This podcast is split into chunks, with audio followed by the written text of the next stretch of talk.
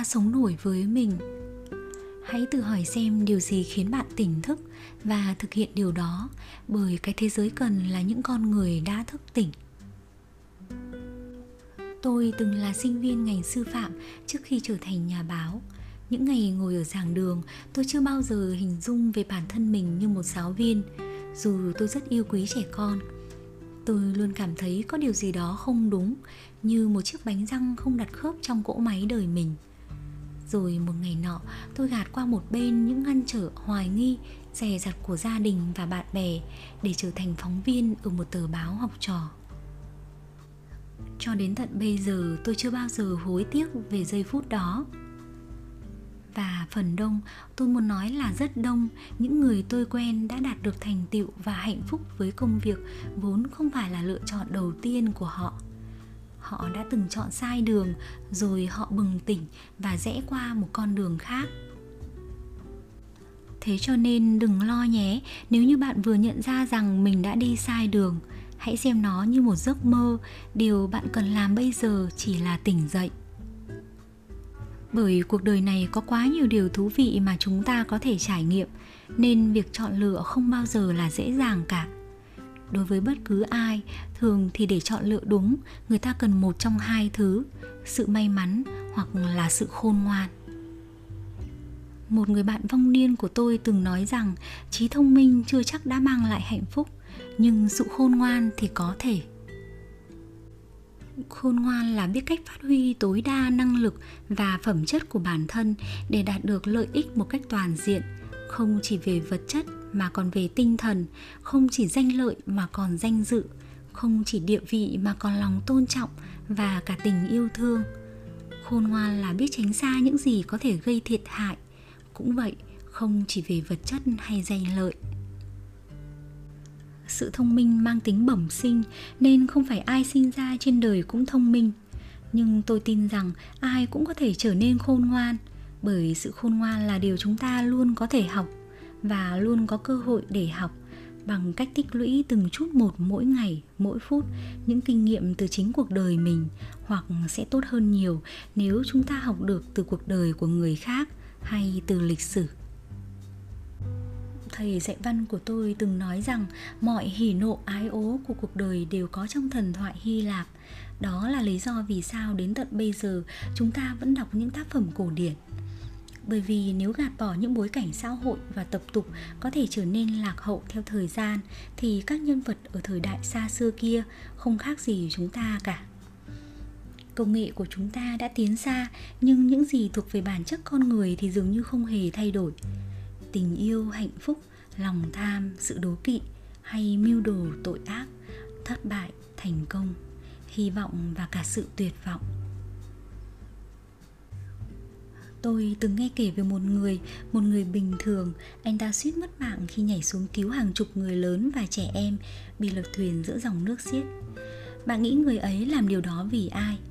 Vì những nạn nhân ư? Hay là vì tình yêu con người?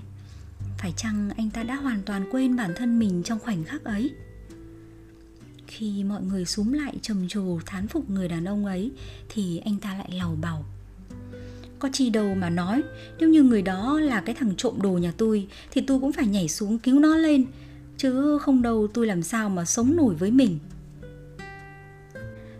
vậy đó, đột nhiên tôi nhận ra rằng rất nhiều người làm việc thiện nguyện hay một hành động dũng cảm đơn giản là vì chính họ. Và tôi mong tất cả chúng ta đều vậy, chúng ta đều phải mang điều tốt đẹp cho người khác trước hết là vì sự thôi thúc của trái tim mình, thứ sâu kín thiêng liêng ở bên ngoài danh tiếng và những lời hoa mỹ kia vì chúng ta không thể kìm lòng được, vì nếu không đến xoa dịu nỗi đau của người khác, không đưa tay cứu lấy người khác trong lúc ngặt nghèo, thì trái tim chúng ta không thể nào thanh thản. Đó chẳng phải là một trong những phẩm chất nguyên sơ đẹp đẽ và kỳ diệu nhất của trái tim con người hay sao? Nếu lắng nghe lời chỉ dẫn từ sâu thẳm đó, ta sẽ không thể nào đi sai đường được chúng ta không thể mang lại hạnh phúc cho người khác nếu chính bản thân chúng ta luôn hoang mang hoặc hối tiếc. Chúng ta cũng không thể thanh thản và hạnh phúc thực sự nếu chỉ sống, làm việc, học hành vì người khác. Dù đó là những người ta vô cùng yêu quý, thay vì sống theo mong muốn của chính mình. Bởi vì thế, bạn thân mến, hãy luôn sống vì mình và hãy sống vì mình một cách khôn ngoan các chuyên gia tâm lý nói rằng 33 thợ mỏ Chile sau khi được cứu sống sẽ phải đối mặt với rất nhiều thay đổi trong cuộc sống. Chẳng biết tốt hơn hay tệ hơn, nhưng chắc chắn đó sẽ là những thay đổi lớn bởi vì họ đã bị chôn vùi, đã tuyệt vọng, đã cận kề cái chết và đã được cứu thoát. Họ như bừng tỉnh sau một giấc mơ dài và bây giờ họ tự hỏi ta đã làm gì với cuộc đời mình suốt những năm tháng qua còn chúng ta thì sao? Lắm lúc chúng ta cũng sống một cách hoang mang, bất định. Vậy tại sao chúng ta không tự hỏi mình câu đó bây giờ? Chúng ta có chịu cúi xuống để nhặt lấy sự khôn ngoan rơi ra từ cuối từ túi kinh nghiệm của người khác không? Hay chúng ta cứ ngạo nghễ bước qua và đợi đến một ngày chính mình bị chôn vùi rồi mới bừng tỉnh giấc? Tôi muốn nói với bạn rằng, dù bạn còn trẻ và còn vô vàn cơ hội để trải nghiệm, thì cũng đừng bao giờ bỏ qua hạt giống của sự khôn ngoan. Đôi khi nó được giấu trong những điều vô cùng bé nhỏ. Đừng bỏ qua những điều khôn ngoan trong lời nói của những người bình thường ở ngay xung quanh mình. Đôi khi bạn không thể biết được một lời nói tình cờ hoặc một câu danh ngôn được suy nghĩ đến đủ độ chín có thể làm thay đổi cuộc đời bạn ra sao mấy ai biết được tôi đã đọc được nhiều đến thế nào từ câu nói bâng khuâng của một người đàn ông dũng cảm vô danh. Tôi luôn vin vào hai câu hỏi đơn giản này để đi đến hết cuộc đời, để lựa chọn, để hành động và để sống. Nếu làm điều đó, sao ta có thể sống nổi với mình?